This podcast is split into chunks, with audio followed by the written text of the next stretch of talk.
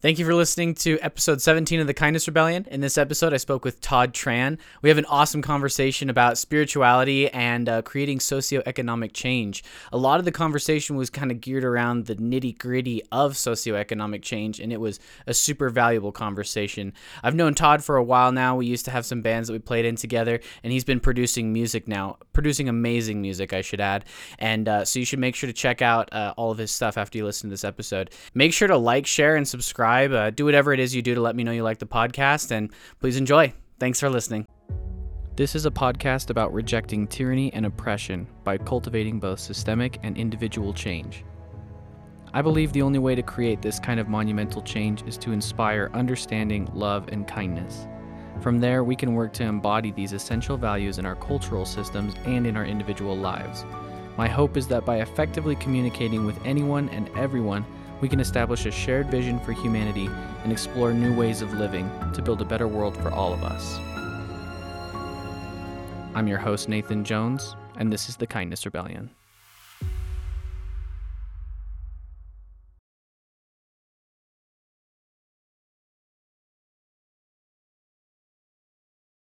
What's up, man? Dude, long time what's no up? see. Ah, I feel like the last time I saw you was actually literally I think like the last show our bands played together. no, dude, it was actually right before you left for your mission. Was it really? Yeah. So both of our families, I don't know if you remember this, both of our families were vacationing in St. George at the same time. Dude, you're right. I Yeah. remember we were at like a soccer game or something. Yeah, something. exactly. Yeah. so we met up so and we hung out for a bit, and then I think I actually went to like your farewell dinner, but it's okay that you, You didn't did. remember me going there because there was a shit ton of people. So Yeah, you you and like a couple of I think Keith and Mhm. Dallin were there too. Yep. Dude, there were a lot of people, man. Yeah. I was popular in high school. Dude, sure? I I mean, you're still popping, man. Thanks, I mean, man. because like, uh, tell us a little bit about what you're doing right now. Um, uh, yeah, go for it. Yeah, so I I do a lot of producing for just like local artists and everything. Um, I mean, I do a bit of everything, you know, but I've, my main thing right now and what I'm making an income off of is producing for local artists and some not local artists. I work with a bunch of people from LA, just California area and everything.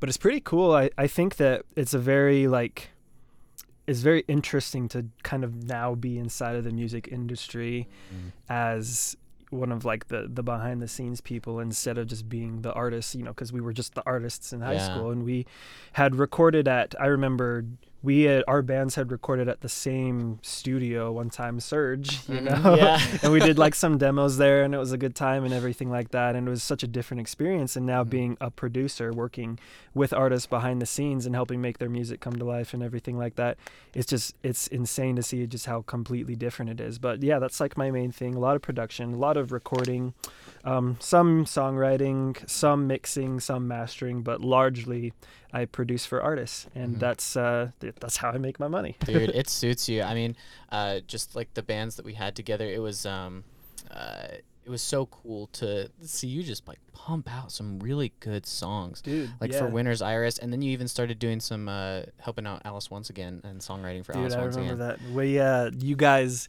we just had you guys come up and just record a couple of songs like just for fun, you know? like Yeah, all dude. we did was like it was literally like you guys came up, recorded drums like just just because I said like, "Hey, come record like with us" or whatever. Mhm. No one there was no money involved or anything like that and no one ever released it, but it was definitely a good time and it oh, was yeah dude it- definitely the catalyst to me being in the position I am now Mhm. was knowing you guys and doing a lot of the stuff for for Winter's Iris and everything as well. So that's so cool I mean, I think it's fair to say that Alice once again and you, you know, you and the guys were definitely a huge reason that I am in the position I am now. So That's awesome it was so funny how we kind of turned into like uh, brother bands or whatever and, and yeah, for, we did like every show together. you yeah know? and it was it was for a split second i feel like we just hung out a lot a lot Yeah, well, I was filling in on gu- rhythm guitar for That's you guys right. for like the last year or That's something. right. It was That's crazy. right. That was honestly the golden age of Alice once again. Dude, it was. But dude, honestly, I'm so jealous that you're able to make music your full time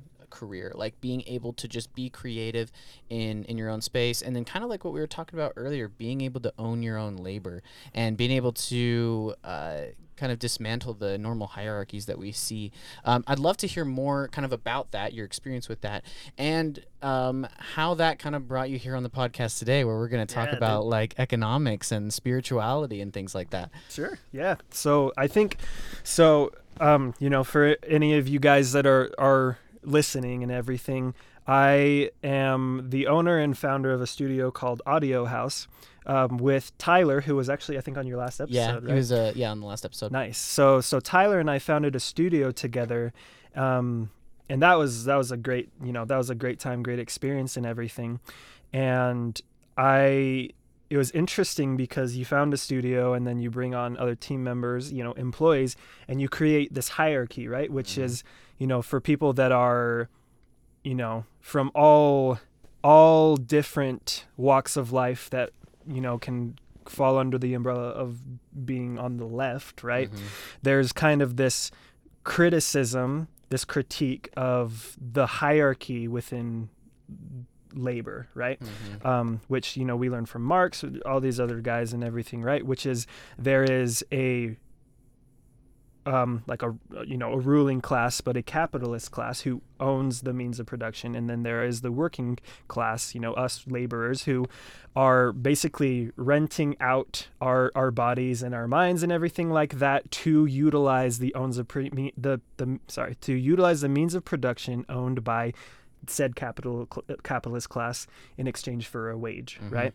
So basically, the the relationship dynamic to our basic survival is completely different, right? Yeah. The the way that the capitalist survives is by having workers who create value, who they take a portion of those Well, they the take value all of that value. they take yeah they take the value created um you know sometimes it's the whole amount of value sometimes it's a portion but in most cases the way that we understand it all the value is taken in exchange for the workers getting a wage for their time and for the efforts that they put in this is really i mean it's basic stuff i'm sure you've talked about with plenty of guests before Mhm. right and so that was kind of the um that was a, a relationship dynamic that I was never really aware of. And then I, you know, I started the studio with Tyler. Um, I've I've loved every second of running the studio and everything. But as soon as we brought on you know, other producers, other engineers, employees, basically, Mhm. there was this power dynamic introduced where it was like, well, now I have like control over whether or not you make money, all these different things. And I think for me, that's kind of when I started to develop my worldview a little bit more and kind of feel like, you know, I I'm very much like um, a fan of the idea of someone owning their own life. Yeah, their own labor and their, their own, own time. labor, their own time. It should belong to to you as as a person, right? And I feel like that basic level of independence, you know, autonomy, Yeah. is something that most people can get on board with, right? Like I don't think that there's a single person out there who doesn't think they should have control over their own, you know, body, uh, Mhm. right? You know, their body, their time, their labor, you know, their mind, all of that stuff. So, anyways, I'm getting long-winded with this, but the idea is that working at a, a recording studio after founding it and being on kind of both sides as an owner and operating doing owner stuff and then operating as a laborer doing recording engineering producing and stuff like that it kind of started leading me down um, this this path of recognizing that for me i would feel a certain level of freedom or liberation essentially owning my own labor right and so that basically meant that the power dynamic of me being an owner or me being a worker just couldn't work. And so the the intention was always to be self-employed, right? Um, which is the epitome of owning your own labor. And so here I am now doing a lot of music production completely independently. No one else is landing those sales for me. No one else is doing the labor for me. I, I own it and I do all the labor myself. Um, and it's been an interesting journey because you know you it, there's this element of like you you get into one certain position or area of life and then you learn something and then you realize oh these newfound views are kind of contradictory with how i'm living Mhm. my life Yeah. and then it's hard to necessarily always like step out of that easily because it's it's so convenient to to stay in that position, right? Yeah.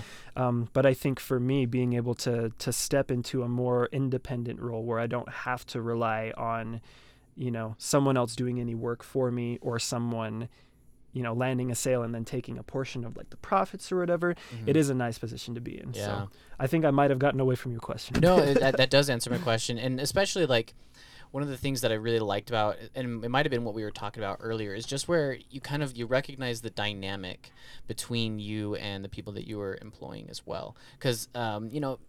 Uh, everybody would want to own their own labor. You know, like we were, what you were just saying, like where everybody wants to have control over their body, bodily autonomy. Uh, shout out, fuck you to Supreme Court. Um, but like everybody wants to have that um, freedom over their own time and their labor and their choices, and then so they can justify starting a business to own their own labor. And then I think where where uh, you know capitalists or business owners just really get lost is they they forget that they start owning someone else's labor. And they have to create that dynamic between people. Because i mean i've been uh, working as a manager for about two almost three years now. And it was a trip like it, it's been a trip to like try and just be like oh wait i gotta value the people that my position kind of inherently devalues yeah, the cognitive dissonance is, is yeah, insane. exactly. So it's just hard to like to break out of that, and that's that's why I've uh, I'm so happy for you being able to own your own labor, and not only owning your own labor, but being able to not try to own someone else's labor, and Yeah. being very collaborative in nature. Oh, the the way that you are working with artists is in a collaborative space in order to help each other, and I think that's that that should be the basis of uh of all of our labor in, in a lot of ways. I think so. I think every time I, I- I mean, every time any of these conversations come up with people in my circles, because I run with people that are from all walks of life, great friends and people I've known for a long time that fall into like into like a very conservative mindset, and then you know more recent friends and people in my life that are you know very much aligned with anarchist or socialist Mhm. values and everything, and then everybody in between, you know, like you know liberals and stuff like that too.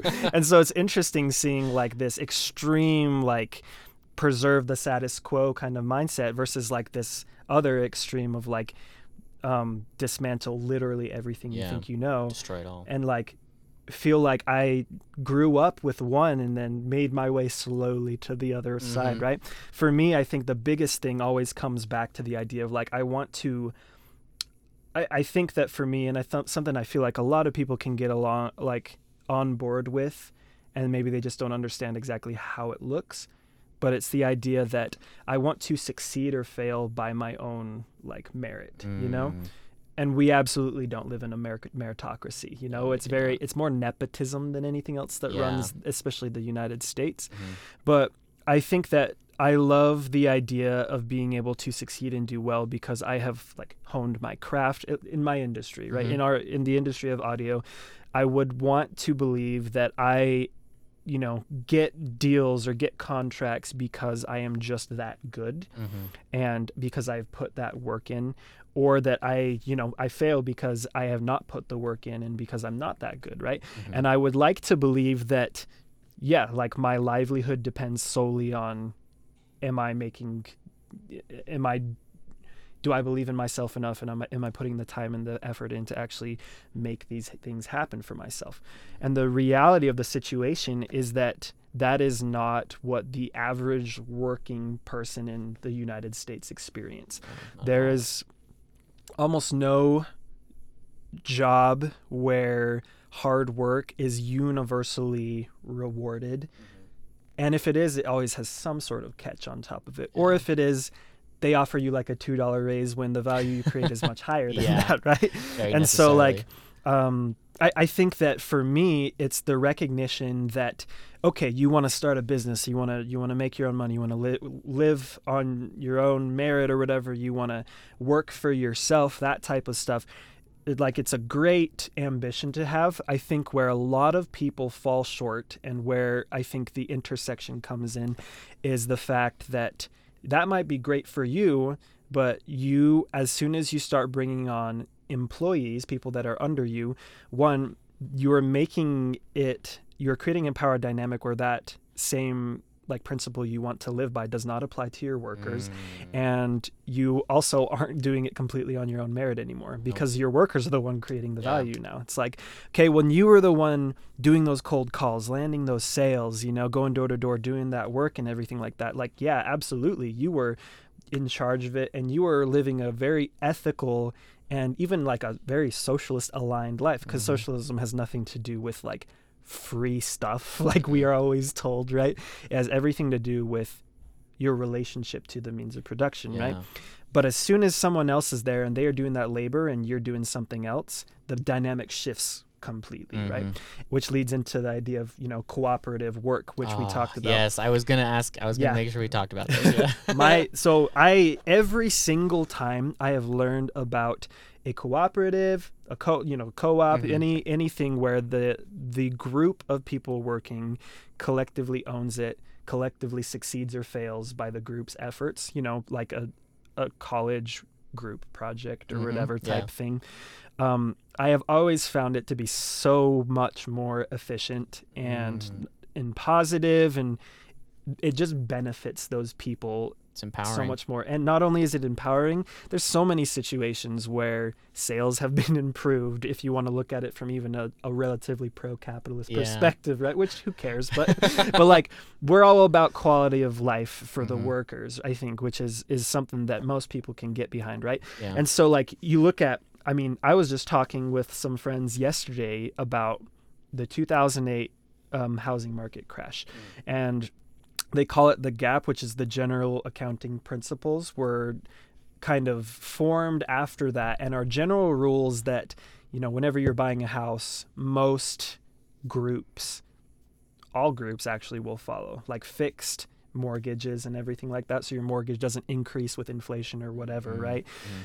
And these aren't things that were enforced by any government or anything like that. They're just things that collectively everyone was just kind of like, yeah, these need to be a thing after this crash, right? Wow. And people collectively just decided like these are important and it improved the quality of life and the safety for homeowners and everything just exponentially, right? Which is obviously a good thing for Yeah. people to feel like they are safe and secure in their own homes, right? Yeah, of course. um, but even even beyond stuff like that, I I see so many situations where a manager or a boss actually bottlenecks the productiveness of the workers in a Mhm. certain situation.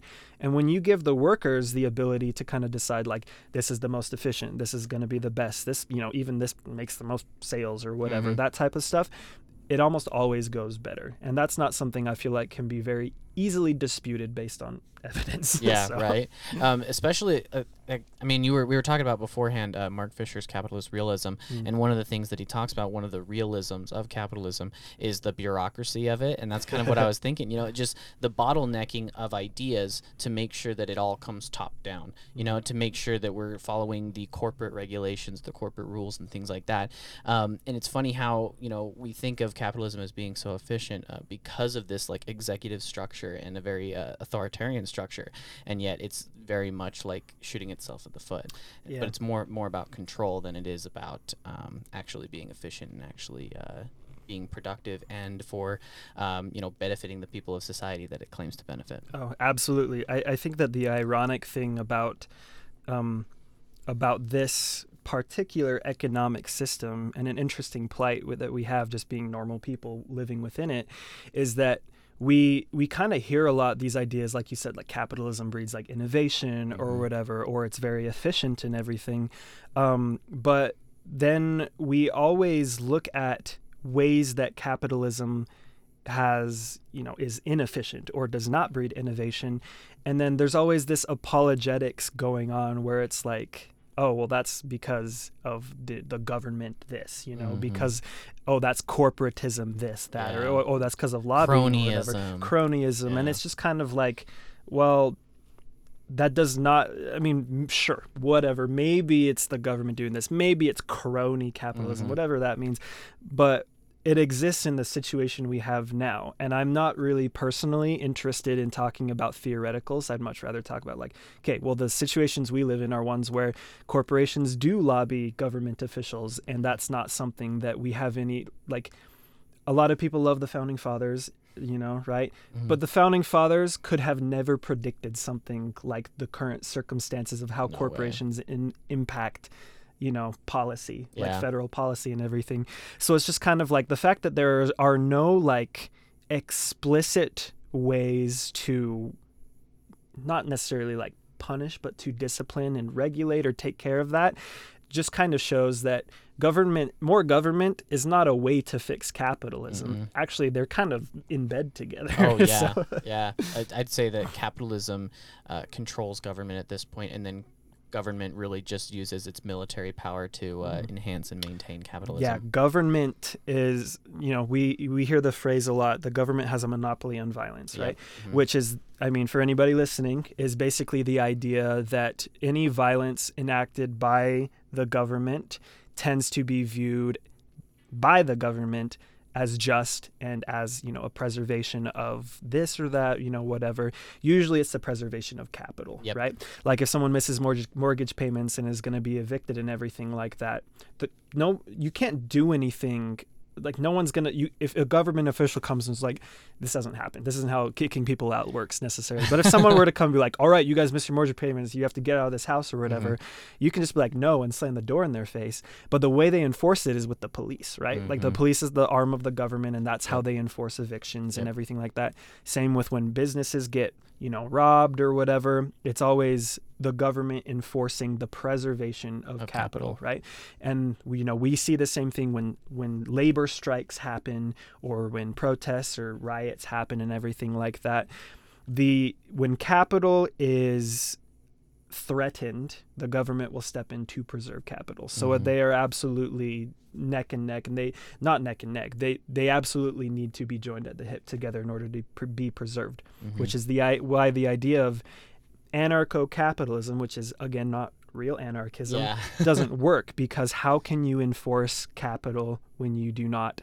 have an enforcing agency I don't even know. I guess the only way that that could possibly work is if the capitalists get so big that they create their own military. right Um, and when I guess you could say that that is happening in a way, but I think I think it's a lot more complex than that. And the way the government has been sort of like subsumed and made Im- impotent by capital is just insane. But like what you were saying about how um, we have we sort of have these two big monsters that we're trying to fight, which is capital and then the protector of capital, and and it makes sense why people can just feel so. I don't know, doom and gloom, and like it can't happen. And also, what we were talking about with Mark, Mark Fisher, you know, the idea that there is no alternative. Mm. Um, and so, obviously, this this um, this podcast is about trying to find a new alternative. It is about trying to build a new alternative that is not founded on bloodshed and destruction. And uh, one of the one of the scary questions that I've had that I'm still grappling with is just how the hell do we challenge a powerhouse like the United States military um, without having our own United States military? And I don't expect you to answer that right now, but I'd, I'd love to hear your thoughts on kind of on that struggle and just the struggle of trying to figure out how to build a new world when such massive monsters are you know at our doorstep Totally. or more like controlling our lives That's a big question right there. and I think that anybody who pretends to have a great answer for it is probably just kidding themselves. yeah for real I think that the the difficulty of being anyone who is not completely into this system, like if you're not a conservative and if you're not a liberal, then you're kind of left with a lot of questions because like you said capitalist realism gives you it, it kind of pollutes your brain into thinking like that this is almost like human nature like that we Mhm. could never do something else right Mhm. but the reality of it is like when and this is a quote that i love um, when the monarchs were still in power and when the system of the the economy the economic system was monarchy for virtually every country the peasants could not imagine a system other than that right Mm. and i'm sure that there are people who are like yeah the lords take a lot but you know it's the best that we have right it's better than like the barbaric stone ages or whatever type thing and now we hear people say like yeah capitalism's not perfect but it's the best that we have Mm. and why would you ever say like oh it's not perfect but it's the best we have and then use that as a way to say we let's don't keep need it to, going Yeah, let's keep it going. We don't need to progress, right? I think that even people who are extremely conservative or extremely liberal or whatever, um, who are both very, you know, pro capitalist groups, feel like there are some problems. And maybe they feel like there are some problems within capitalism for different reasons or Mhm. whatever. But if you recognize there are problems, why would you just like not seek for, for something better, right? Mhm. and the idea of reforming capitalism is so it's so tired we've tried Mhm. reforming it for how many years at this point and it Mhm. just keeps It's chugging mutating. along, yeah, I think it's mutating. It keeps it keeps subsuming everything that, that tries to change it. exactly that's that's uh, actually a very powerful feature feature of the system too is that capitalism absorbs all of its critiques and then Mm. sells them back to you um, and uh, this is a bit of a tangent i'll get back to the main question but one thing i love is a quote the another quote so lots of quotes i guess but this quote is basically nobody consumes the way that anti-consumerists do which is a scathing criticism obviously but it applies to you know leftists as well. No one no one consumes capitalist products as much as anti-capitalists do in a lot of cases and sometimes it feels like a simplification and if you know if like if a if a if a liberal or a conservative individual says that then yeah it's probably coming from a place of like huh le- leftists are so dumb bro like which Shooting you know, themselves in the foot. yeah, like yeah, like you're shooting yourself in the foot, which it's like, yes, I, I am dumb, but it's not because I'm a leftist, right? so, but it's um it's interesting because you do see a lot of like younger people who are getting into you know Marxist theory or you know anarchist theory and stuff like that, and there's this huge influx of them purchasing materials or things or articles of clothing or whatever that they hope represent that, right? Mm. Like some of the best selling shirts on some of those Etsy shops are like the Che Guevara shirts Yeah. or like the Fidel Castro shirts or whatever, Mhm. which I got problems with those guys even as a leftist myself, right? Yeah. But it's interesting to kind of see that that's like the the reality in which that we live where it's like and this is by no means a way of saying like, oh, you participate in society yet you want to change society. Like, yeah, it- exactly. like the Ben Shapiro argument is is not It's applicable. garbage, yeah. It- it's not a real argument either. Mhm. It's like a gotcha, and it's not even a good one, right? Yeah. But I think that the I like that's capitalist realism for you, which is it's even for leftists, it is hard to see a world without capitalism. Yeah. And so whenever we imagine it, it's always like destruction and everything, and then Mhm. some fictional utopia that looks nothing like the world that we currently live in. Mhm. Um, but I think personally, it it really doesn't come down to like, um, it doesn't come down to like a people's military or, or anything yeah. like that. I I think that a lot of, you know, Marxist Leninist folks are are very much pro like the it's called the dictatorship of the proletariat right which i'm Mm. sure you know about which is the idea that um m- marxism and socialism as an extension really needs to be enforced in order to completely expunge capitalism and everything Mm. and that might be an ungracious way of framing that but i'm not a marxist so i, I won't I, like Yeah. apologize You're for it just saying this is what this is what they say. Right, exactly. This is I mean that's the idea. That's Marxist Mhm. theory. Marx even Marx thought like there needs to be like a a governing body of the proletariat in order to expunge capitalism and usher in socialism, right? Mm. Which is kind of like we saw the nightmare version of that with the USSR and Stalin and everything like that, you know. Um but I think that for me to kind of come back to your initial initial question, which is like how do we how do we combat this? Like what can we even do? For me, it all comes down to what I believe is the most powerful tool that the worker has, which is the ability to withhold their labor. Mm. Um, and not only just that, but by extension, the ability to collectively bargain or collectively strike and negotiate. uh, negotiate yeah because when the playing field is not level because the class hierarchy here is owner and worker right Mhm. Owner has so much more control over our lives we have no control over our Mhm. owners lives we have no say in who you know is, our ceo is or who our manager is in most cases and everything right it's not an elected thing capitalism doesn't take elections Mhm. right And even worse, like what you were talking about earlier, where um, the laws and structures of our society are built up to protect that capitalist. They're they're built up to protect that owner and not the workers. Exactly. So the the government structures behind it are not in your favor as like a worker, right? And so what do you need to do to even the playing field? and the syndicalists had it right, you know, all those decades ago. You need to band together with your other workers and everything, right? I see this sentiment lately that, you know, your coworkers aren't your friends. Your coworkers are people that you shouldn't like you should have very hard boundaries with them and everything. And I agree to some mm-hmm. extent, but you have more in common with your fellow coworker than you do with your boss. And bootlicking your boss isn't going to get you anywhere. Mm. But you and your coworkers getting on the same page, being united, liking each other, that's even an essential part. Yep. And then, you know, bargaining for a better situation and it mm. doesn't even need to always necessarily start with a strike but a strike is a very effective tool it can start with like hey we as a team feel like this is a mm. better way to approach this or whatever those little things are in my opinion the most powerful tool that we have which is you know it's unity essentially Yeah. Solidarity. Exactly. Solidarity. That's that's the key word in almost every one of these instances. Any leftist knows the word solidarity, right? Mhm. And it's the idea that, you know, by ourselves we have no power, but together we are like as an entire labor force, that is the power to cripple an entire country in in a Mm. day, right? Yeah. and obviously we have we are very divided right now. The internet misinformation's been doing a good job at making everybody think that someone else is the problem when the Mhm. reality is like we have more in common with each other than not.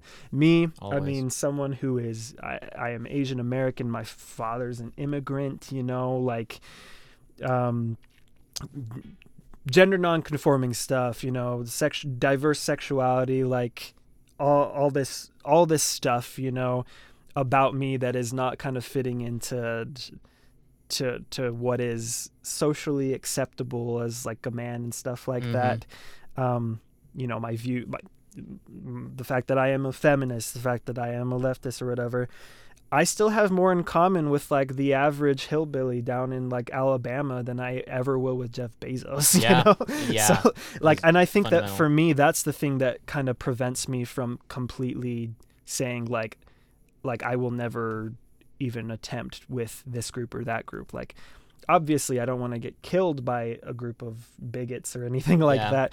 But I'm not going to shut myself off completely for from like you know a, a straight white man who drives a truck, mm-hmm. sunglasses, and everything like that, because I feel like in most ways I would be able to connect with him before I'd ever be able to connect to Elon Musk. Yeah. And so to kind of fully, you know, concisely answer the question, which I took like 15 minutes to do, is is wonderful. for me, I believe that your bargaining power as an individual and with, you know, other individuals within your circles, I believe that does more to create radical change than just about anything else does. Mm. And I believe that there is no like capitalism is extremely good at maintaining itself.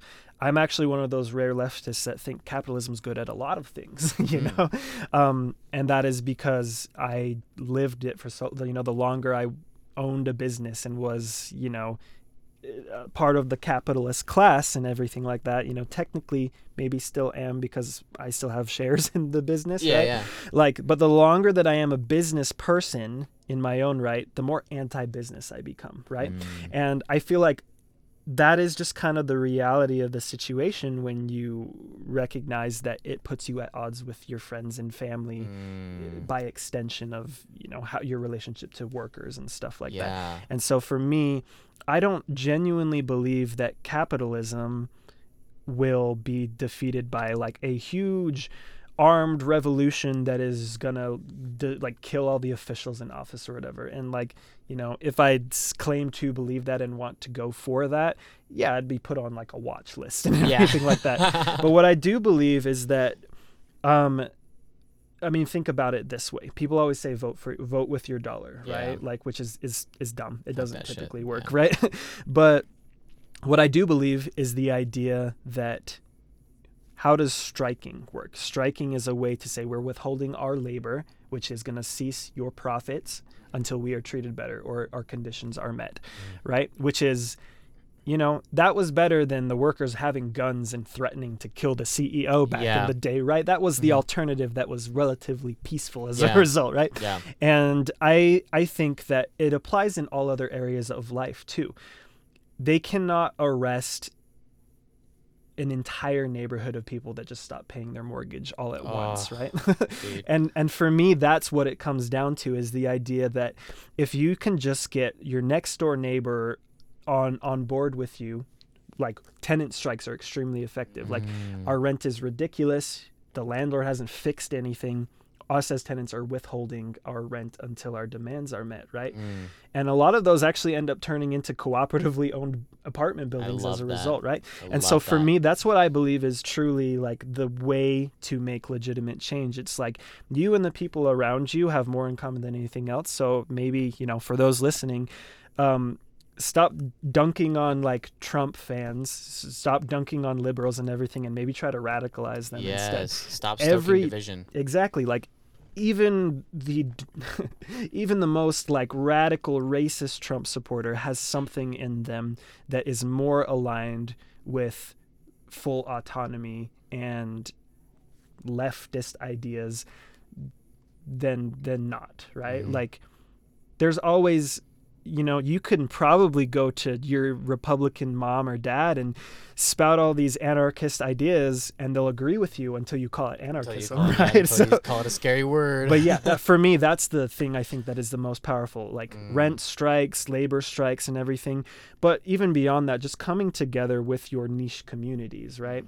Mhm. Um, and when you do that enough, then the lights go out for the government and for these corporations because no longer are you subjecting yourselves to them, right? Mm. Like, what if we all just, you know, what if all of the employees of the local, you know, like, what's a good example? Like the local Best Buy or Mhm. whatever, just just to take an, a random store. If all the employees just randomly started like growing vegetables in their gardens and helping each other out outside of the need for the money that Best Buy pays them, Best Buy has become elite, you know. Yep. They're going around Geek Squad does stuff, but what if they're just going around fixing other people's technology on their own? What if they're Mm. you know buying that stuff from independent people who have built their own stuff right like I, I i mean the ideas are getting a little bit like foggy in my brain because i've been you kind of kind of droning yeah, on but the idea is there right it's like we only need like the we don't need these corporations and the government all that much but they Mhm. do need us to fall in line with Yep. them in order to maintain and prop Yeah. up the system. but what happens when we all step out of line then they can't right? withhold themselves, or they can't keep themselves propped up. exactly One of the things that uh, you said that I really really loved is just kind of your the recognition of um, like the value of our coworkers. Um, that's something I've been thinking about a lot lately, mostly because, you know, I uh, humans are social creatures and we are we are designed for a need for community, right? And our community has been like deracinated and like destroyed, and it's been replaced with a business environment, with mm. a with a job environment. In fact, I, I would say that the closest thing we have to community anymore is our job. And the most disgusting part about it is that it is structured in a way so that we must be competing with everybody that we work with, and we're we're set up to try to si- somehow simultaneously try to work together to get enough profits for the business because it somehow helps all of us. Um, and then also like, oh, I need to be making more money than them. I need to be working harder than them, and I need to be doing better than them, um, because I want to make more money, and it's better for me if that's the case. And we need to not talk about wages. We need to not talk about this stuff because then we're going to be punished by our overlord, tyrannical daddy. but that's so. What I loved is just this idea that like, if we can kind of just embrace this new com- community and actually like the people we work with and care about the people we work with so that we can create solidarity and negotiate power dude there's nothing that can stop you. And uh and i love the idea of tenant strikes and everything like that. It just man just when you said like yeah they can't arrest an entire town for not paying their mortgage it's like well fuck like if they you know let's say they tried they mobilized the military against them like this would just be the most grand display of like look this system isn't here to Tyranny, work for you They man. turn the rest of the American people on them very yeah, quickly. I mean, exactly. we've seen what happens when we have repeated footage and evidence of the police being not only incompetent but intentionally negligent at their jobs, right? Mm. Like, is it pronounced Uvalde? I think so yeah So, I mean, everybody kind of has been following and what's been going on with their faith in the police has rapidly declined because of Mhm. that whole situation. And that is also you has cascaded from George Floyd and everything Mhm. like that too.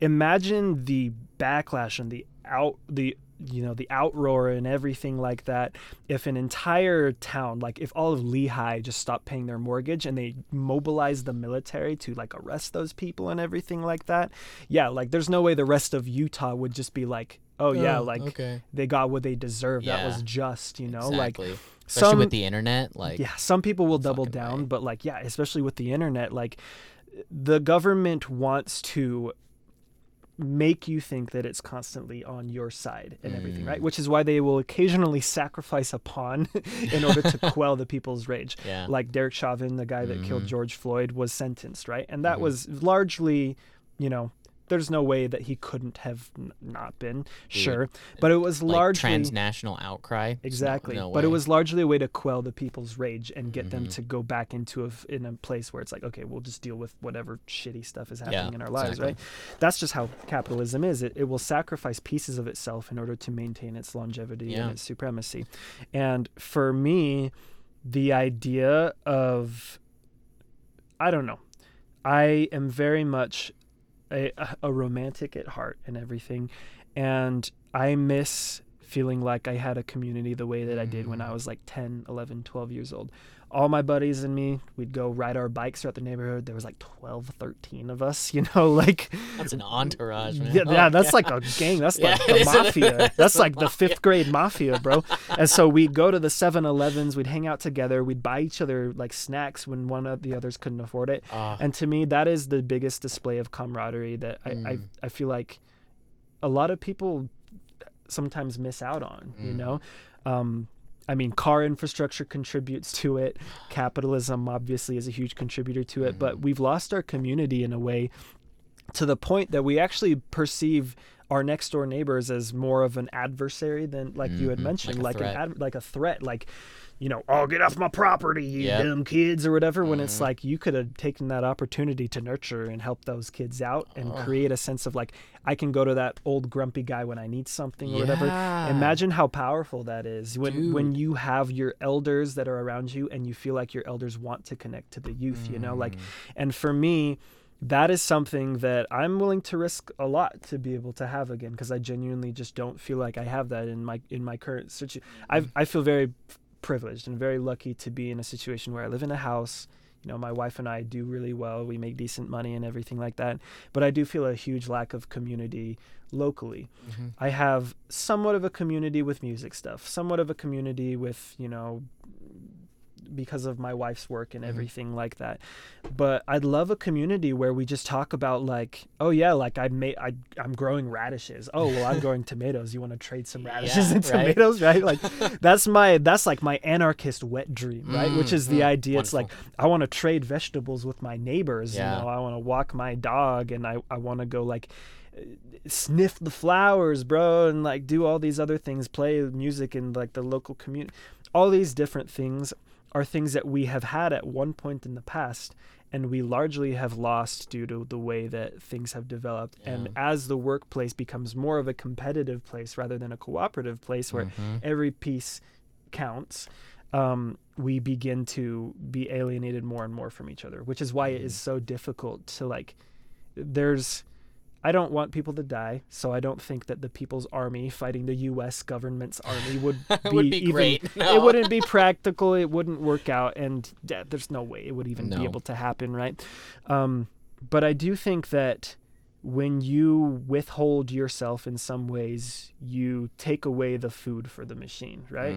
Mhm. Um, a, a car can't run without gas, so stop giving that car gas, Yep. right? Yeah. And so that's just genuinely for me. What I seek is not some like grand leftist utopia or anything like that. I just seek community. And I Mm. think that for me, what led me to the perspective I have now was not some, it was not like lu- luxury gay space communism or, or whatever memes. It's, full, it's like fully automated Fully luxury, luxury something space stuff. communism. Yeah, that's yeah, like that's not what led me to this perspective. What led me to this perspective is not feeling connected to the people around Mm. me. I'm a very extroverted person, and to feel like lonely when I could just in a different world be able to step outside and talk to people and everything like that.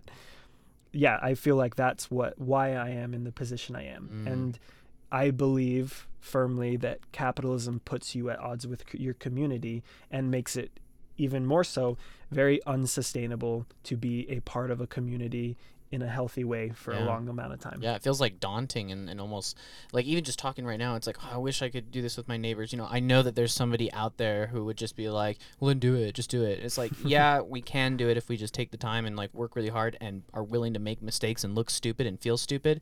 But at the same time, like it, our structures are set up in a way so that it's like, it's a net loss to start making that transition and it's difficult. Um, but one of the things I, I really wanted to start moving towards, um, that you brought up is just just the need for community and kind of like the romanticism about it which is like a big reason why I wanted to bring you on the podcast is be, this is all sounding like very spiritual principles and very spiritual like values and stuff. And I think we're both uh, on the same page of understanding that capitalism like creates spiritual death. And Mm. and I think a big part of that is the you know the destruction of community and the destruction of of oneness and unity. And um and I kind of what one of my big questions is like can we have any sort of meaningful change without spirituality can we have any Mm. sort of meaningful transition to a better world without um you know holding kind of spiritual principles such as community oneness and you know love what do you think That's a great question. I I mean I have so many thoughts about it. I, and we could be all, here all night with the thoughts I have about it. But I think that so I mean for context, um, I grew up extremely Mormon. Um, my parents extremely Mormon. My dad, you know, found God when he was 15 and everything. He joined the Mormon Church at 15 after immigrating from Vietnam at 10, and I went on a mission. I went to, back to Vietnam, which was I maintain a still just incredible experience, very spiritually and generationally like fulfilling for me. I think. and one of the reasons for that is because you didn't you weren't allowed to proselyte there isn't that right? yeah, right I was. I we couldn't wear our tags there. Like Uh, we couldn't approach someone and be like, "Hey, you want to learn about Jesus or anything like that?" We had to like almost wait for people to talk to us and then say like, "Oh, we teach an English like class or we have an English club or whatever." And then they would come there and once they were in the church, then we could be open about like, "Oh yeah, like we also teach about like Christ and Yeah. stuff like that, you know?" And for me, it, it ended up being a really interesting way of forcing me to connect with people as people before I was trying Mm. to sell them the church, Yes. right? which is so, So- funny because it's it's it's sort of like manipulative eh, on the church's part, but it's also right. like very nourishing for you who just gets to go back to you know where your family came from Oh, absolutely. and actually generate real connection with people. it was is very beautiful like it, i could you know i could become the most like anti-religion atheist on the planet or whatever and i don't think i could ever say that i my mission was you know a terrible thing because Mm. for me the the things that i remember the most aren't like oh we taught this person about they can't drink tea or coffee and i felt the spirit like none of that stuff is stuff i even remember anymore Uh-huh. what i remember is the conversations where someone genuinely connected with me and i was able to just talk to them about their lives and help them feel like they were finding community which is the biggest thing that is still just like my biggest takeaway from my mission the church is very small in Vietnam. The Mormon church has a very tiny presence, and when I was there, it was even smaller. Two, no, three branches for the entire country. And for those of that you don't know, a branch is just a smaller version of a ward. Um, when uh, there's not enough members to be called a ward, it's it's not that important, but it's a congregation, right? There were three congregations in all of Vietnam when I was there, which was in 2014 to 2016 and each of those congregations had maybe a total of 30 to 40 active members. So for the whole country, you got about 100 active Mormons, right? Wow. Which was insane, right? But the thing that was beautiful about it was not, you know, they were small numbers and they still pushed on and, and loved the Lord or whatever. The thing that was wonderful about it is it was mostly younger people between the age of like 17 to 23, 24 or whatever. And anybody who came in and wanted to keep coming came because of community the church members there and the Vietnamese people in general were incredibly good at creating a sense of community where anybody felt safe. Anybody felt like they Mhm. were fully accepted regardless of their situation. And so I mean a lot of a lot of people joined the church because of that, you know. But what they really came for was the community, right? Yeah. Um which highlights our earlier point which is most people come to anything and seek anything because they seek community, right? And those people in Vietnam really sought community and they found it and I am incredibly happy for them and I that's why I don't have a whole lot of like you know regrets or any of that stuff about my mission. My relationship to the churchly days is extremely complicated. We don't mm-hmm. really need to get into it.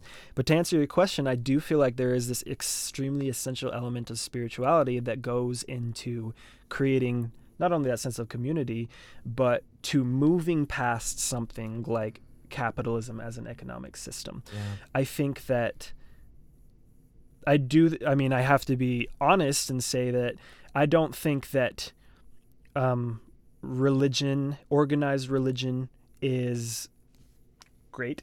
you know? To say the least. yeah, to say the least. And but I don't think that that is because of capitalism, because it was like that long before we even Yeah. had capitalism. Religious fundamentalism has always been a huge problem, regardless of the society. It's just that the way that capitalism utilizes it is it is what the world that we live in now, right? Mhm. And that's the problem, right? Is that we see so many people that go to church and it's almost like a way of feeling morally Superior. superior, right? Rather than a way of feeling genuinely connected to each other, to the Mm. earth, or Yeah. to an you know an extraterrestrial being, a god or whatever, Mhm. right? So for me, there's this interesting dichotomy of being raised super Mormon, kind of having a bit of a complicated relationship with it now, and also being a leftist because I truly believe that spirituality is such a huge and essential aspect of human existence, but I don't personally find it super fulfilling in the context of which I've been given it, right? Mhm. Um, and to an- so yeah, to answer your question, I think it's absolutely necessary, and the way that looks is so completely different for everybody. Um, and interestingly enough, my journey into leftist thought began because I just started studying Jesus Christ, the person, more closely, right? Interesting. Wait, is he a socialist? Yeah, interestingly enough, when you really look at Jesus's life, like he's very much aligned with anti-capitalist principles, to, to say the least. So Yeah, exactly. Um, yeah, I love that so much. And one of the things that you kind of brought up is just uh, sort of like this weird dichotomy between religion and spirituality, and how like most of us i don't know when you talk to people and you start talking about spirituality they immediately think of religion usually in like a reactive like you know post-traumatic way. Um, and so it, it's kind of it's weird because we've only seen spirituality really um, owned and housed by uh, religion. And so one of the things i'm really curious to talk to you about is just whether you think that we can even like separate the two or if there is just simply has to be a new kind of religion um, if there needs to you know if religion similar to the economic systems that we're talking about has to be equally owned you know and if there just needs to be some sort of shift there. And i, I wanted to get your thoughts on that. So I love that question. I think that there's a lot of different perspectives on it, and I actually don't know if there's like one answer I think is just universally right. Mhm. But for me, what I think it comes back down to is when you look at the word anarchist, it's the opposition to hierarchy. A, which is no, archist, hierarchy, hierarchist, right? So no hierarchies, right? Anarchism as an ideology is about the rejection of hierarchy because it does just doesn't justify its existence, right? Mhm. And religion, organized religion is a hierarchy, right? Mhm. There is always a leader of said religion and the followers, and the followers are not able as individuals to have any real effect on the leader of the religion's Mhm. like life or anything like that. Yeah. Like me as like a Mormon, I can't go to the the president of the Mormon church and then just like be like I'm not paying my tithing anymore. Hope you like, you know, lose all your money or whatever. Yeah. Like that's just absolutely not how it works and Yeah. it's not how the church is run or organized or anything like that. But it's a hierarchy and it's a hierarchy that is very akin to the hierarchy of capitalism, right? Which as we've been talking about we are opposed to. Yeah. it's unethical, right? And so I believe that similarly, the hierarchy of a leader follower relationship within organized religion is also something that is unethical and wholly unnecessary to even attain spirituality in the first place. yeah I think that there are absolutely people I have met that have attained a high and, you know, nirvana level of spirituality on their own, you know, by their own metrics and everything like that within a lot of these organized religions. But I do think that that is in spite of the religion, not because Mm. of the religion. Yeah. Like my, you know, some of the biggest mentors for me growing up and even like on my mission and everything like that, extremely spiritual people, very kind, helped me so much de- developing as a person. I'm very grateful for them. But I genuinely don't really think that like the Mormon church taught them to be like that. No, not at I all. think that they just chose to be like that and sought God almost independently, hmm just you know, with the tools that were provided by the religion that they were born into and everything, right? Yeah. And for me, that's kind of what I think it comes back to is like the tools to achieve spirit a, a level of spirituality that you feel like suits you and everything are available um, but the organized religion is actually making it harder for you to do it on your own terms Mm. because they're saying you have to do it on our terms. This is the correct way to pray. This is the correct way to like read the Bible or whatever Mhm. type of thing. And so I think that I I don't actually believe that a future where organized religion continues to have spiritual supremacy makes sense. If I'm being ideologically consistent and I'm against the hierarchy of capitalism, I also have to be against the hierarchy of organized religion, don't I? Right? Otherwise I'm a hypocrite. Yeah. Exactly. like I can't claim to be like um this you know Mormon anarchist or whatever when those two things just don't line Yeah. up together. so I think that for me spirituality is a is is such a beautiful thing and it means something completely different to everybody but my own personal definition is how connected I am to my own emotions my perception of self the planet and the people around me Mm. um, and that definition works for me. It does not work for everyone else. For some people, it really is something cosmic and extraterrestrial in a way. Um, for me, it's not like that. But it is always very gratifying whenever I can have a conversation like the one we're having now, where I feel, you know, intellectually enriched and emotionally enriched as well. Because as someone who's extroverted and everything like that, um, and just as a human being in general, because we are like this, I crave connection. I crave Mhm. in, social interaction and everything. Yeah. Um, and so I always leave intellectually like rigorous conversations feeling so good, Yeah. right? Feeling like there is a purpose. I'm happy. Mhm. Like I love that I was able to connect with this person. I'm so grateful for this person in my life. To me, that's that's my version of spirituality is genuinely feeling connected, right? And which is why my journey ended up being so much of like the more I studied Jesus's life, the more connected to Jesus I felt like as a per- Jesus as a person I felt Mhm. than anything else. Because like this is someone who refused to judge a woman who was caught cheating on her husband. This is someone who walked into the temple, saw people selling animal sacrifices within the temple, got pissed, made a whip, went and literally kicked them Kicked out them of the all out, temple, yeah. right? This is a person who is incredibly radical and who was so sarcastic and mean to the ruling body of you know of the Jews, the Yeah. Pharisees, right? That we now use the term Pharisee as a negative thing, right? Mhm. Jesus was an incredibly cool guy, right? And I think the more I studied him without this idea of like, you know, always considering what happens after this life, you know, am I going to be forgiven of my sins? When I stopped focusing so much on that and I focused more on like, I want to know this person, I want to know Mm. Jesus as the person, I think that I felt a greater connection to, you know, what I feel Christianity was always supposed to be, which was very personal, very Mm. ve- you know, very much about the idea of like rejecting the status quo and seeking to create something better within the community.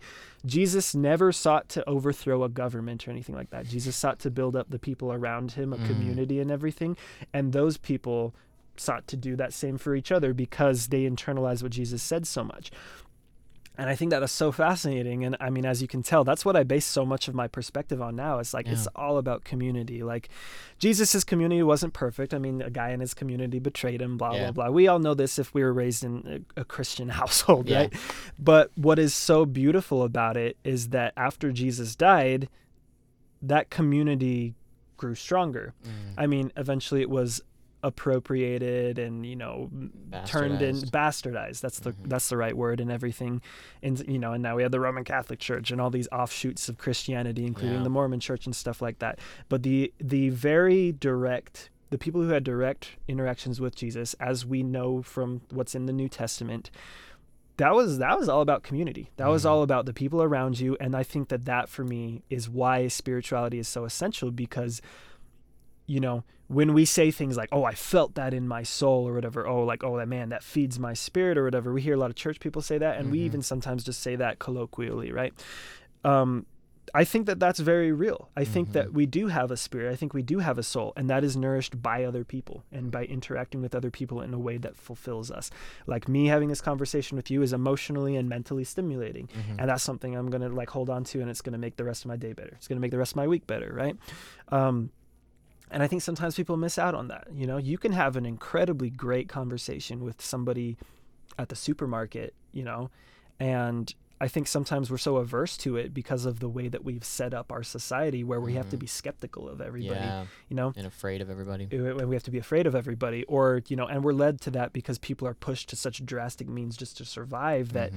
there's this inherent distrust but when you really look at spirituality it the reason organized religion has become associated with spirituality in my opinion is because organized religion gives you the community you don't have to create it Mm. yourself it's already provided for you That's a great point. yeah so you go to a church and that community is already there Mhm. you don't necessarily feel uplifted because of like oh like i learned about lot's wife that got turned into a pillar of salt because she looked back on her burning city like you don't feel the you don't feel spiritually uplifted from that. You feel, No. feel spiritually uplifted because you're singing with the people around you. Yeah. Y- music is incredibly good for you right? You know and doing music with a group is even better for you because it's a group of people. You feel nourished because the people around you are asking you how you're doing and checking up on you giving you hugs physical contact. Those are the things that are nourishing you. That's why you want to go to church. You don't want to go to. Church because you're hearing these things about like oh well like you know the pastor told me i'm going to burn in hell because i'm gay like Yeah. you don't feel the spirit from that No, not you at know all. and when i say feel the spirit that's mostly emotional and Mhm. mental like fulfillment right? Yeah. you feel it from the people around you who give you a reason to feel like you belong on this planet. And Mm. to me that's what is essential and why i even sometimes still go to church and everything because i love the vietnamese community which you know is is in the ward that i grew up in and so that's where i go. And you know sometimes i'll translate with my dad at church and stuff like that because i speak vietnamese he speaks vietnamese we translate for the vietnamese members. Um, i'm serving my community you know That's and even if I have beef with some of the stuff being said at the pulpit, for me, what matters is that I'm giving someone else in my community, uh, you know, a, and a thing of service, and I'm Yeah. helping them find their spirituality in their own personal way. Who am I to like say that someone else going to church and hearing a message about this or that isn't completely fulfilling them? You know, I mean, generally, yeah, I believe that it's the community, it's the people that make you feel Mhm. spiritually nourished and everything like that. But everyone does experience it a little bit differently. And so that's my it's a little bit of a contradiction in a way. I, I don't. guess, I don't know but- if it is because like I, I think you're. I think you're really onto something here because, um, one of the things that I you know I really love Russell Brand and one of the things he talks about because he, you know, he's very spiritual Mm. and he he always talks about how we should try to focus on what religions get right and what they get right, in my opinion, is community, oneness, and love. And so I, I think that's that's kind of what I, I love that you bring that up because I've really seen that too. When I whenever I've been talking with people who are Mormon and I'm just like and I've been able to get up the guts to just be like, why? why are you Mormon? And uh, you know, if it's not like a fear-based reaction, that's like, well, I want to be with my family forever, and if I'm not Mormon, I won't be, um, which is still need a need for oneness in their community and their mm-hmm. love. It's usually like, it's usually like, well, you know, the church came and helped me when I was hitting a hard time, and it was Yeah. like that was it. You know, that like people were there for them, and they were able to establish a sense of community and have this reciprocity and this love and this oneness. And so I I love that you pointed that out because then what I'm starting to realize is that religion can't live in the individualism that we're creating in, in a way. You know, like you can't have every single person having their own unique religion because I think the need is for community. It's for that spiritual connection and that nourishment of of other people. Um, so I, I really love that you brought that up. And then uh, one thing I did kind of want to touch on because uh, it was kind of at the at the beginning of what you were saying where uh, you said that ma- the main problem of religion is uh, the hierarchy that, that arises from it. And and I, I actually fervently agree with that because I do think that the the top down um, hierarchy is extremely destructive and specifically just the idea that like there's one man or usually one man yeah pretty much one man It's very patriarchal. yeah, exactly. Who who is al- allowed to commune with God and therefore dictates all of the behaviors of the uh, of their subjugates, right? Um, and so, like, I, I definitely see that as an issue. And then um, this idea of having no hierarchy is actually very um, uh, very appealing to me. But I do want to play devil's advocate and uh, and kind of bring up this uh, this idea that that hierarchies are sort of naturally forming and that they uh, there's a lot of ways in which hierarchies just simply align themselves and and uh, for all of Jordan Peterson's shit and being a garbage person in a lot of ways um, I actually do value a lot of his views on spirituality and uh, and also just he brings up a good point of just like uh, the competence hierarchies that he talks about right how if you want something to be done well then you have to have competent person competent people leading those hierarchies Right. and so uh, I kind of wanted to kind of wanted to throw that at you and see how how a non-hierarchical religion could go um, without you know would it how could we stop it from coalescing into a hierarchy without um, actually damaging it uh, very fundamentally Hmm, that's interesting. I mean, it's definitely a valid point, and I think that the for me, I don't know if I really have to imagine it because I feel like it ar- it already exists. Uh, Mm.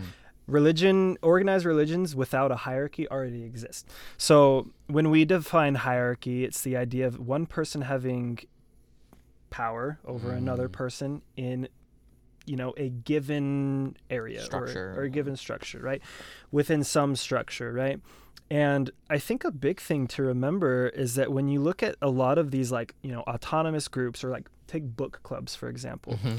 a facilitator can sometimes be a leader, but often the facilitator just facilitates. The facilitator does not have any power over anyone else. yeah The facilitator only has an ability to dictate how the conversation goes because everyone else has agreed, hey, to keep order, this person's going to facilitate, yeah, right? yeah Because think of it this way in a book club, a bunch of people sit down, you know, they talk about the books that they've been reading, what they like, they discuss those and everything. One person facilitates, but that person doesn't have an ability to just like kick someone else out. yeah Like that person can't just be like, all right, you have to leave. Like if it is a therapist, that's a different thing we can talk about, Yeah. which is, you know, when you are actually qualified to act in that capacity, right? Yeah. Like if we're talking about like a surgery room, that's something where it's like, yeah, listen to the doctor. Right? That's a person who is qualified. Mhm. But that's the difference, right? Is that is an earned and necessary thing. Mm. Whereas when you think about when you think about things that are less pressing, like a religion or a book club, you can have people that are, you know, designated to do certain things in order to make it orderly and uniform or whatever. That does not necessarily mean they have power over everyone over everyone else. And the difference too with hierarchies is hierarchies are involuntary. You don't have a Mm. choice who has po- power over you in most Yeah. cases, like your boss at work. Mhm. But with these things, people usually are like, yeah, like that person can facilitate. And then Mhm. they're like, oh yeah, like if that person says we need to move on, like we all agreed that Mhm. we're gonna move on, you know? yeah And usually a facilitator is really good at making sure they check the room in, a, in a book yeah. club. I've been in several book clubs and the facilitator is always really good at being like, we're talking on this a little bit long. Does like everyone want to move on Yeah, to something yeah, else, yeah. right? So it tends to be, it is, it tends to be one of those things where because it is voluntary and because it is not just like unilaterally d- made decisions and it's you know the position changes from person to person Mm-hmm. often that is something where it's like no that's easily doable in so many like organizations that we haven't even thought about yet because as we've established the people that know best in most fields are the workers like Mhm. yeah. the plumber knows better better than the shareholder how to approach Oh, fixing a toilet Mhm. obviously right. Obviously. and so when it comes to like a church or whatever, the way I think that I I have enjoyed seeing it done in the past is like for you know a limited amount of time or every week sometimes sometimes it's every month to make it more convenient there's a couple of people are facilitated to like do this you know you know play the play the piano or to you know end the meeting at an orderly time or Mhm. whatever or you know they'll share like their thoughts type of thing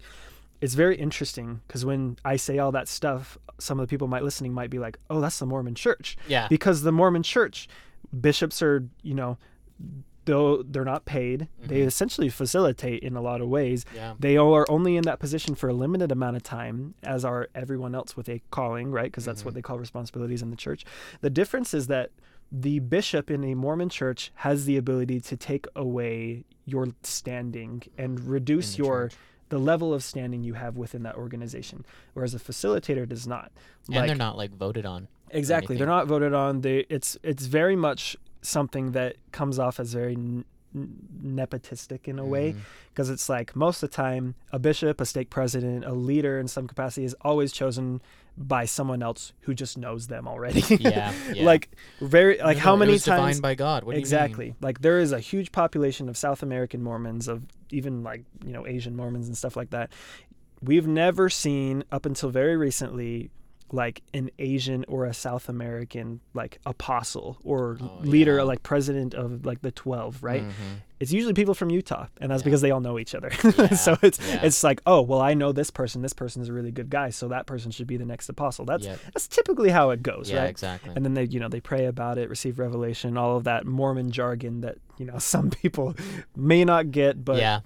yeah it's just like that's the difference between that and a community who says like hey for the purpose of making this community run smoothly we need a facilitator for this we need this for that or Mhm. whatever right even a lot of nonprofit organizations are organized that way like some some organ i won't say all but some organizations that are in the fight for civil rights, like some smaller organizations associated with Black Lives Matter, not Black Lives Matter itself, the organization, but some associations run like that. They run with a facilitator, with someone who, you know, a group of people, not a person that handles like, you know, the finances and stuff like that.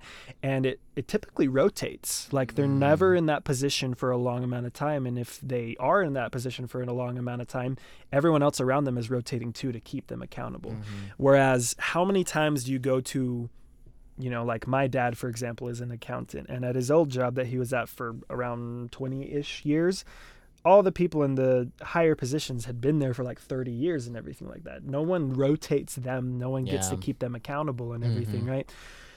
But to kind of make it, I'm because I'm getting long winded again, to kind of make it concise, like when it comes to those hierarchies, all it all it really takes is saying like what are the good things that these hierarchies are accomplishing that makes this a fulfilling experience for me to be part of this organization and then do that without a hierarchy Yeah, you know it's yeah. it's really not that hard when you think about it like take me for example the hierarchy was someone else would produce the music at my studio and then they would send it to me for mixing and everything Mhm. right the simple solution is just the producer can be hired independently and then I can be hired independently. And then not Mm. only are we able to be fully autonomous, but we probably will have a better relationship at Yeah. that point, right? Yeah. Exactly. And that is something that is almost as simple as just saying like, okay, this week John is going to facilitate our reading group. Mhm. This week Katie's going to play the organ or something like that.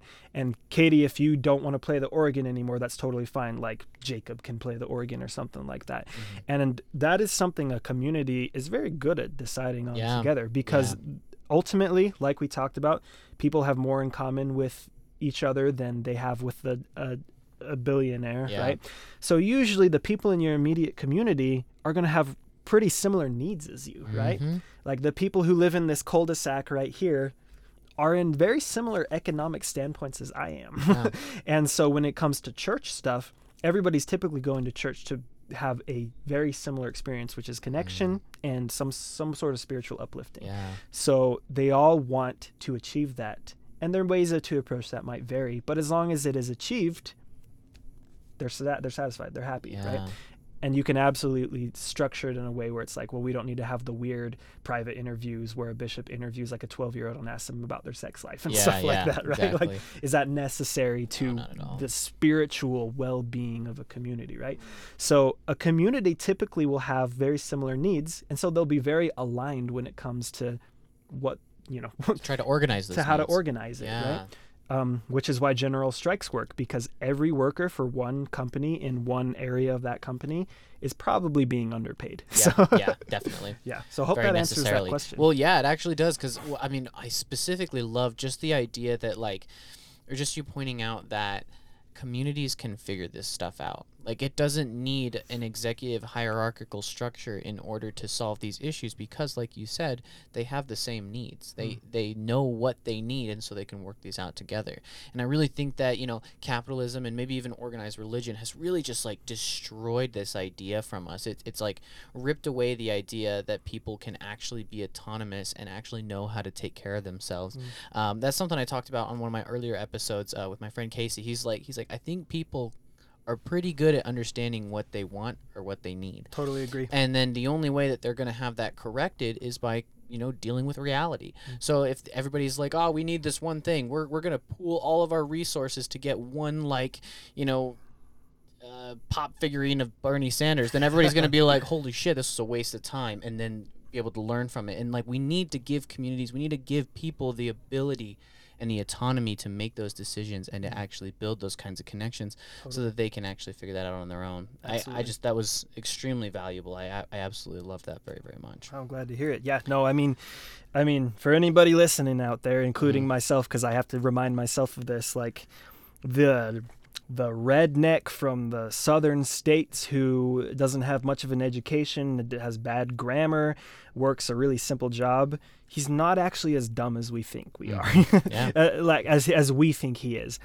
Um, He's got an experience of reality. He's that's got an experience of. Re- ex- that's the perfect way to say it. His experience of reality is unique to himself, and that is actually invaluable, right? Mm. I think for me, I actually have quite a few friends that are very like they were very open Trump supporters in the Mhm. 2020 election, and it was hard for me for sure being in the position I am to like maintain that friendship and Yeah. everything. But I think I am better off for doing that because they are people who have looked out for me in ways that even some of my liberal and leftist friends don't really even consider. Mhm. One of my good friends voted for Trump. Um, very problematic individual in a lot Yeah. of ways, right? um, but I remember on Instagram I posted something. I mean, you know that that uptick in in awareness of Asian hate crimes that happened last Mm, year. I posted something related, and there was you know a note saying that someone was going to shoot up an Asian-owned business or whatever, and I was just kind of like venting about it on social media Mhm. as as one does, As one does. And this person reached out to me and said like, "Bro, like I hope you're doing okay or whatever." Honestly, the thing that's brought me the most sense of security in this time is actually like owning a gun or whatever, right? And we kind of joke and scoff about people who are gun freaks and Yeah. stuff like that. But he had a really valid point. Being able to defend myself was something I'd never even really fully looked into. Mhm. And so, like, you know, he offered to take me to the shooting range, help me find like what guns I felt like would fit me and stuff like that. Mhm. And that is such a unique way he offered to be there for me that, yeah, I haven't met, there are very few pro gun liberals in my circle. And leftists are obviously very, a very pro gun group, but that's not the way they choose to comfort someone when Yeah. someone expresses hardship or, or Mhm. nervousness or being scared. And so to have his unique perspective offering me some level of comfort and solidarity it's like i absolutely valued that. And for me it showed me that if shit really hit the fan he would choose me before he ever chose trump. And i think that that's to me it was really this big reminder that people want to be connected with people more than they want to mascot or like Mhm. cheerlead yeah. a team or whatever you know so many war movies we see where the the main character of the movie is like this really like righteous upstanding guy who helps people and everything we see at least a couple of scenes of that person saving someone from the other side right? Yeah. yeah. like there's this movie called hacksaw ridge with andrew garfield. I don't know if you've ever seen it.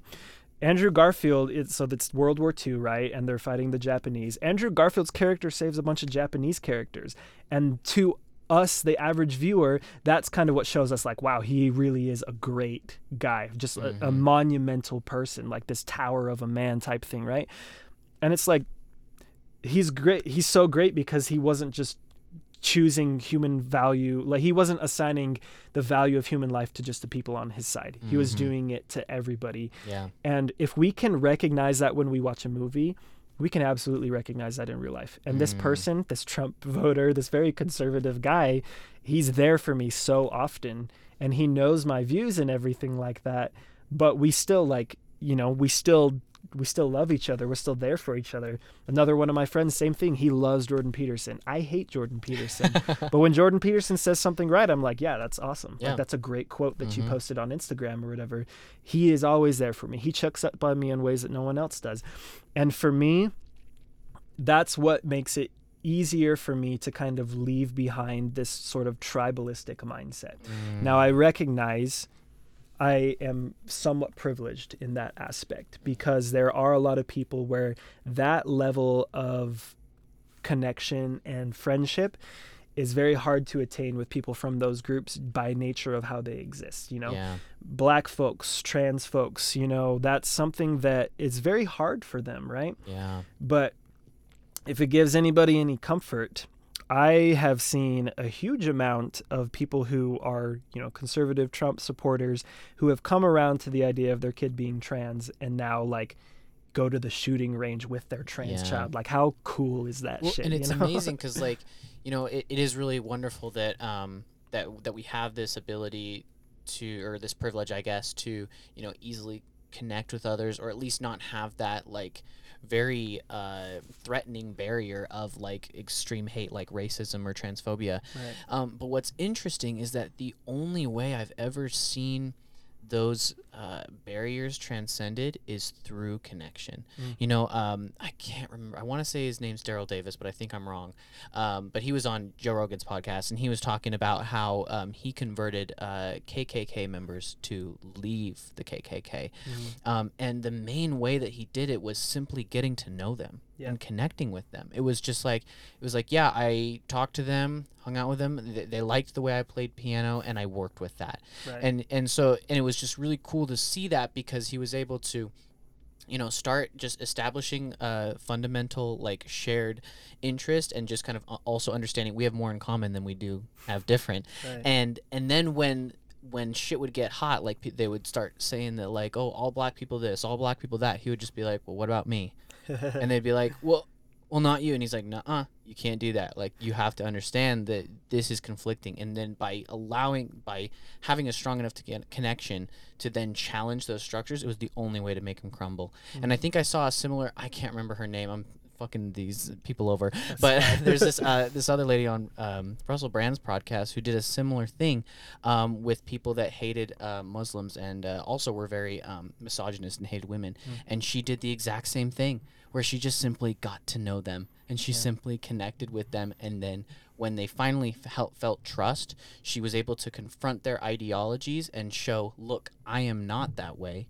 You have to see things in a new way. And they had to because they had to incorporate her experience and their feelings they for her. valued her more than they valued the ideology. Yes, which is exactly what you're talking about with your Trump supporter friend, where it's like at the end of the day, you know, if, if shit hits the fan, you feel more confident that he's going to be there for you than he is going to be there for Trump. Exactly. And I mean, in in such clear ways, you've been there, been there for him more than Trump ever has. yeah. And I think like that's just how we can tras- transcend that division is just by remembering that we have more in common with each other than Exactly. we do different from And I mean, other. as a disclaimer too, like I don't expect any brown person or any trans person to go out there and try to befriend the people that hate. No. I think that's a very dangerous that could be very thing. dangerous. Yeah. It takes a lot of confidence to do that, and you also have to be very willing to risk your life. Like this Yeah. black man who did that for KKK Mhm. members. Every time he did it, he was risking his life to Yep. do it. I do not recommend it, but the that's another thing too. It's like the risks you know, are far outweighed by the rewards of it. Mm-hmm. And so while I don't recommend it, it's like that is how change happens. We need It to is, be yeah. willing to we uh, we need to be willing to put ourselves out there for the sake of making genuine change within our communities, right? And and that's why I feel like, you know, I see I've had friends who have left the church and they told their parents and their parents were devastated and alienated them. But then a few years later their parents came around and then the Yeah. whole family had this mass exodus from the church and they have now this beautiful harmonious relationship. The Mhm. father's there for his children in in a way he never was when he was a part of the church. Yeah. You know, the mom doesn't guilt trip her kids anymore because of eternal salvation or whatever. Mhm. And it's like you you lost your family for a while and I don't wish that on anyone. I don't recommend that to anybody. But you did find results. You did find a reward Yeah. later on. And that reward as always is community Yeah. what we and I I genuinely have just such a strong perspective that what every reward or every you know drop of dopamine serotonin we seek always comes back to community in some way right like even if you're playing a video game by yourself you want to do well not only for the personal satisfaction but it is nice to be able to be a part of a community and say like hey guys i did this and Yeah. people congratulate you and everything like that right some things yes we absolutely do for ourselves i don't want to discount that but i do think that a huge amount of us being social creatures is exactly that we Yep. are social creatures and social validation and belonging is Mhm. what we crave more than literally anything else except Yeah. like food Yeah, you know right. And I think it's interesting that you bring up like that selfishness is like you know still a thing, and like just the need to you know sustain ourself, you know, Mm. like with food. um, it's a hierarchy of needs and and I, I I hate like when I talk to you know people who are pro capitalist or whatever, and they say like we can't just like care about everyone else and not care about ourselves. It's very unhuman. People are selfish by nature, and I'm like, mm-hmm. no, the system feeds selfishness. It mm-hmm. feeds selfishness, and it thrives off thrives off of selfishness and individualism. And in fact, like what's re- what I see is really happening is that when we seek selfish desires, it's really just to place ourselves in a unique way within a community, mm. and we're just trying to augment that in a way. Um, but like at the end of the day, we evolved within communities and we evolved successfully by relying on communities and then using our individual talents and our individual uniqueness to enhance ourselves for our communities Yeah. and i think eh, this is just such an, a, a tight evolutionary bond that's not going to be or that can't be fully destroyed. And I think a lot of the sickness that we see in our society, specifically mental illness, comes from our systemic uh, division and our systemic like deracination of community. Yeah. And because of that destruction, we are feeling lonely and sad and, and strung out. Absolutely. I think that you're so right. I mean, I genuinely, I mean, I'm not a conspiracy theorist because this stuff is factual, Yeah. but so much of our, the way that we developed 2022 American society and everything leading up to it was very intentional. Like, let's take car infrastructure. I'm a very anti car individual. Dude, I'm becoming anti-car, and I was Dude, hoping we'd talk about this nice. yeah, dude, that's like one of the things that I post a lot on Instagram and Mhm. everything, and I always get a lot of people that are interacting with me about it, which is super cool. Maybe I'll rebrand to a, a- an anti-car account, you know, just just to be funny, right? Nice. But I mean, I would never do that. I like my social media to maintain its personality, like being a person and not a brand. But car infrastructure, take that for example. I mean, not only is it good at dividing us, it's also racist. Like think Mhm. about think about segregation. Highways were literally built in certain areas in order to maintain that level of segregation. Like when you're on Mm. one side of a highway and someone else is on the other side of a highway, Yeah. it's kind of hard to get to that person. Yeah, it's Same like with that other side of the tracks. Exactly. type- it's type the other side of a mentality. tracks mentality. Mm. You can look at even a lot of neighborhoods in like Kearns is a great example. Kearns in in you know really close to Salt Lake, but there's these big roads like 6 lane to 8 lane roads on one side, really nice houses. On the other side, the poorest houses you've ever seen. How is that not segregation, right? Mhm. And it yes, it's no by no means as intense or violent and it's usually not as racist as it was with Like Jim Crow. like Jim Crow stuff, you know. But yeah, those people in those nicer houses are not interacting with the people in those poor houses. And even the way that the zoning laws work and the way that the Mormon churches areas work and stuff like that, the people in those nicer neighborhoods have their own Mormon church to go to. Yeah. The people in the poorer neighborhoods, despite literally being closer to each other than those churches, That's still how they're separated, right? Wow. And so you think about it, what is the barrier for that? It was the road, right? It was the car dependent infrastructure. And you think about same thing happens with highways. There were literally highways that were built and this might man, I don't have the exact source on it right now, but I can definitely find it later for for anybody who might ask about it. Um, literally some highways have been built to keep the black people on one side and the white people on the other side back in you know the when jim crow the segregation and everything. And for me even just thinking about it right now like i, I use this example a lot because i love disneyland. Mhm. so when you if you live if you know if you're listening to this picture yourself like living in a neighborhood or whatever right? You walk outside there's this huge ugly gray road in front of you right? Now that is taking up probably 60% of your neighborhood maybe 50% but at least half of your neighborhood is just the roads right Mhm. when that could be a bunch more houses right Yeah. that could be like walkable pathways and trails and everything Could like be that community services. Exactly. Like, why do people like to go to the trail and run or to bike or whatever, right? Not only to be closer to nature, but because, like, it's away from those ugly roads. and for to come to the Disneyland thing, why do people go to Disneyland? Because it's the closest thing we have to a walkable community Wow, in yeah, it the. United States that is not completely dependent on cars for transportation. Yeah. And yes, people go to Disney because they love the IPs, they love the brand and everything like that. If anyone knows me, they know I don't go to Disneyland because I love Disney. Yeah. I go to Disneyland because I love the feeling of walking around, being in close proximity with other people. And yeah, there are always, you know, other sweaty white Americans and stuff like that. But I'm close to things. I'm close to a lake, diverse, like greenery, like, you know, the pond, being able to actually get onto the pond. You know, there's like a train and everything. I can walk around, I can get food from these different places, different attractions. We love places like Disneyland because we feel like the world belongs to humans again, rather than mm. belonging to the metal death boxes that we call cars, right? Yeah. and cars i think have become this idea of like the the ultimate symbol of freedom you can go anywhere you can do anything or whatever but it's kind of sad to sit in a car by yourself listening to your music driving 30 minutes to some place or whatever when you could be with your friends on a train or Yeah. you know in an area that's walkable and just enjoying your time in nature with a group Mhm. of people and everything like that i think that solitude is is good and solitude is very much something that we need as human beings but if we're talking about connection if we're talking about community that gray road right in front of your house is doing nothing to contribute to Yeah. growing your community yeah and uh, we won't stay on anti-car for too long but like just the thing that i've really noticed is just like the the obvious inefficiencies in it and how dangerous it is Yep. so like it's not only like carving out our spiritual connection our community our oneness it's also destroying the planet it's extremely dangerous it's like horridly inefficient Mm-hmm. and just fuck cars like we, we can find a better way yeah i mean there's no time where adding lanes to a highway has ever reduced traffic No, so. I saw this wonderful meme that was just showing like the worst traffic in LA, and it was like one more lane will fix this. yep, yep. when it's like, well, a train will fix that. Yeah, So- exactly.